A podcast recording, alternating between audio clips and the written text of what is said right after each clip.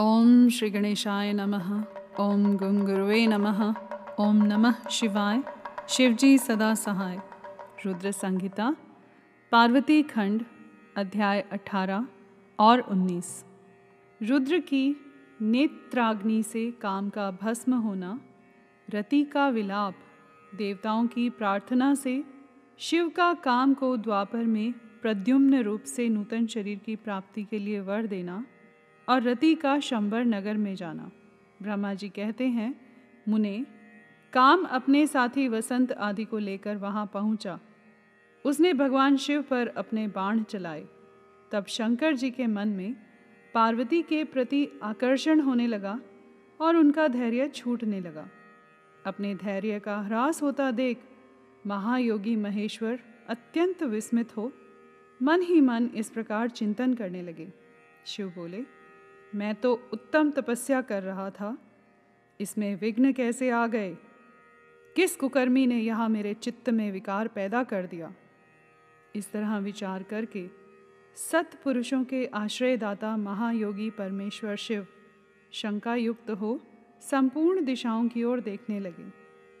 इसी समय वाम भाग में बाण खींचे खड़े हुए काम पर उनकी दृष्टि पड़ी।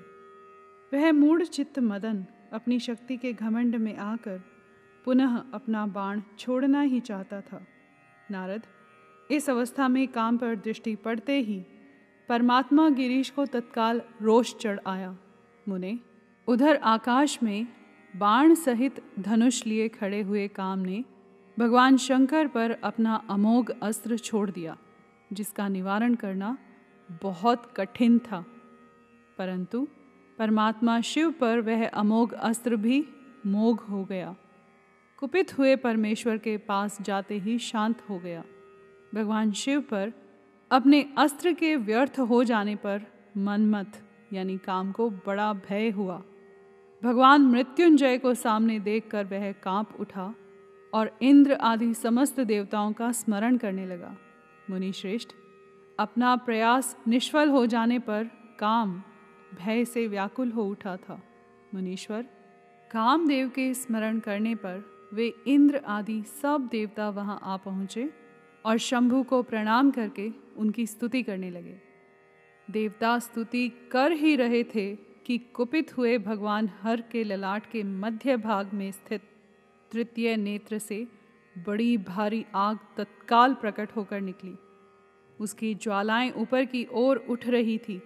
वह आग धू धू करके जलने लगी। उसकी प्रभा प्रलयाग्नि के समान जान पड़ती थी। वह आग तुरंत ही आकाश में उछली और पृथ्वी पर गिर पड़ी। फिर अपने चारों ओर चक्कर काटती हुई धराशायनी हो गई। साधो, भगवान, क्षमा कीजिए क्षमा कीजिए। यह बात जब तक देवताओं के मुख से निकले, तब तक ही उस आग ने कामदेव को जलाकर भस्म कर दिया। उस वीर कामदेव के मारे जाने पर देवताओं को बड़ा दुख हुआ। वे व्याकुल हो, हाय, यह क्या हुआ? ऐसा कह कह कर ज़ोर ज़ोर से चित्कार करते हुए रोने बिलकने लगे। उस समय विकृत चित हुई पार्वती का सारा शरीर सफ़ेद पड़ गया। काटो तो खून नहीं। वे सखियों को साथ ले अपने भवन को चली गई। कामदेव के जल जाने पर रति वहाँ एक क्षण तक अचेत पड़ी रही।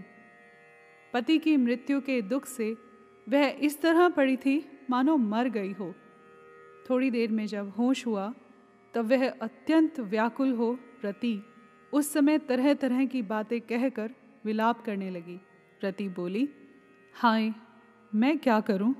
कहाँ जाऊँ?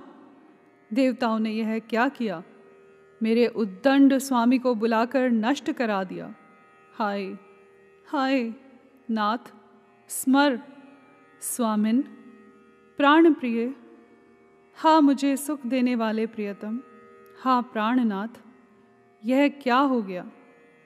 ब्रह्मा जी कहते हैं, नारद, इस प्रकार रोती पिलकती और अनेक प्रकार की बातें कहती हुई रति हाथ पैर पटकने और अपने सिर के बालों को नोचने लगी। उस समय उसका विलाप सुनकर वहाँ रहने वाले समस्त वनवासी जीव तथा वृक्ष आदि स्थावर प्राणी भी बहुत दुखी हो गए। इसी बीच में इंद्र आदि संपूर्ण देवता महादेव जी का स्मरण करते हुए रति को आश्वासन दे इस प्रकार बोले। देवताओं ने कहा, तुम काम के शरीर का थोड़ा सा भस्म लेकर उसे यत्न पूर्वक रखो और भय छोड़ो। हम सब के स्वामी महादेव जी कामदेव को पुनः जीवित कर देंगे और तुम फिर अपने प्रियतम को प्राप्त कर लोगी। कोई किसी को न तो सुख देने वाला है और न कोई दुख ही देने वाला है। सब लोग अपनी अपनी करनी का फल भोगते हैं। तुम देवताओं को दोष देकर व्यर्थ ही शोक करती हो। इस प्रकार रति को आश्वासन दे सब देवता भगवान शिव के पास आए और उन्हें भक्ति भाव से प्रसन्न करके यूँ बोले। देवताओं ने कहा, भगवान शरणागत वत्सल महेश्वर, आप कृपा करके हमारे इस शुभ वचन को सुनिए। शंकर, आप कामदेव की करतूत पर भली भांति प्रसन्नतापूर्वक विचार कीजिए। महेश्वर, काम ने जो यह कार्य किया है, इसमें उसका कोई स्वार्थ नहीं था। दुष्ट तारका सुर से पीड़ित हुए हम सब देवताओं ने मिलकर उससे यह काम कराया था। हे नाथ, हे शंकर इसे आप अन्यथा न समझें। सब कुछ देने वाले देव, गिरीश, सती साध्वी रति अकेली अति दुखी होकर विलाप कर रही हैं। आप उसे सांत्वना प्रदान करें। शंकर, यदि इस क्रोध के द्वारा आपने कामदेव को मार डाला तो हम यही समझेंगे कि आप देवताओं सहित समस्त प्राणियों का अभी संहार कर डालना चाहते हैं। रति का दुख देखकर देवता नष्ट प्राय हो रहे हैं। इसलिए आपको रति का शोक दूर कर देना चाहिए। ब्रह्मा जी कहते हैं, नारद, संपूर्ण देवताओं का यह वचन सुनकर भगवान शिव प्रसन्न हो, उनसे इस प्रकार बोले। शिव ने कहा, देवताओं और ऋषियों, तुम सब आदरपूर्वक मेरी बात सुनो। मेरे क्रोध से जो कुछ हो गया है, वह तो अन्यथा नहीं हो सकता। तथापि रति का शक्तिशाली पति कामदेव तभी तक अनंग रहेगा, जब तक रुक्मणीपति श्री कृष्ण का धरती पर अवतार नहीं हो जाता। जब श्री कृष्ण द्वारका में रहकर पुत्रों को उत्पन्न करेंगे, तब वे रुक्मणी के गर्भ से काम को भी जन्म देंगे। उस काम का ही नाम उस समय प्रद्युम्न होगा, इसमें संशय नहीं है। उस पुत्र के जन्म लेते ही शंबरासुर उसे हर लेगा। हरण के पश्चात दानव शिरोमणि शंबर उस शिशु को समुद्र में डाल देगा। फिर वह मूढ़ उसे मरा हुआ समझकर अपने नगर को लौट जाएगा। रते, उस समय तक तुम्हें शंबरासुर के नगर में सुखपूर्वक निवास करना चाहिए। वहीं तुम्हें अपने पति प्रद्युम्न की प्राप्ति होगी। वहाँ तुमसे मिलकर काम युद्ध में शंबरासुर का वध करेगा। और सुखी होगा। देवताओं, प्रद्युम्न नामधारी काम अपनी कामिनी रति को तथा शंबरासुर के धन को लेकर उसके साथ पुनः नगर में जाएगा। मेरा यह कथन सर्वथा सत्य होगा। ब्रह्मा जी कहते हैं, नारद, भगवान शिव की यह बात सुनकर देवताओं के चित्त में कुछ उल्लास हुआ और वे उन्हें प्रणाम करके दोनों हाथ जोड़ विनीत भाव से बोले। देवताओं ने कहा देव देव महादेव, करुणा सागर, प्रभो, आप कामदेव को शीघ्र जीवन दान दें तथा रति के प्राणों की रक्षा करें।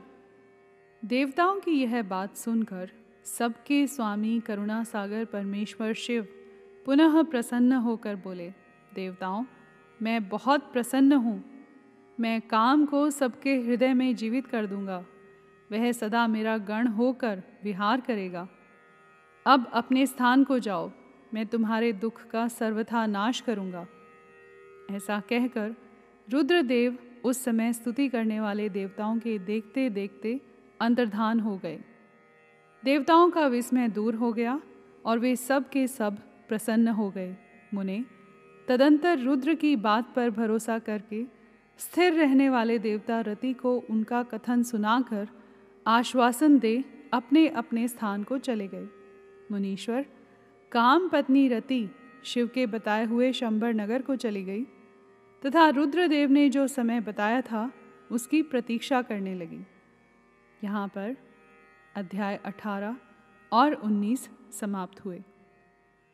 कर्पूर गौरम, करुणावतारम, संसार सारम भुजगेंद्रहारम सदा वसंतम, हृदयारविंदे, भवम भवानी सहितम नमामि।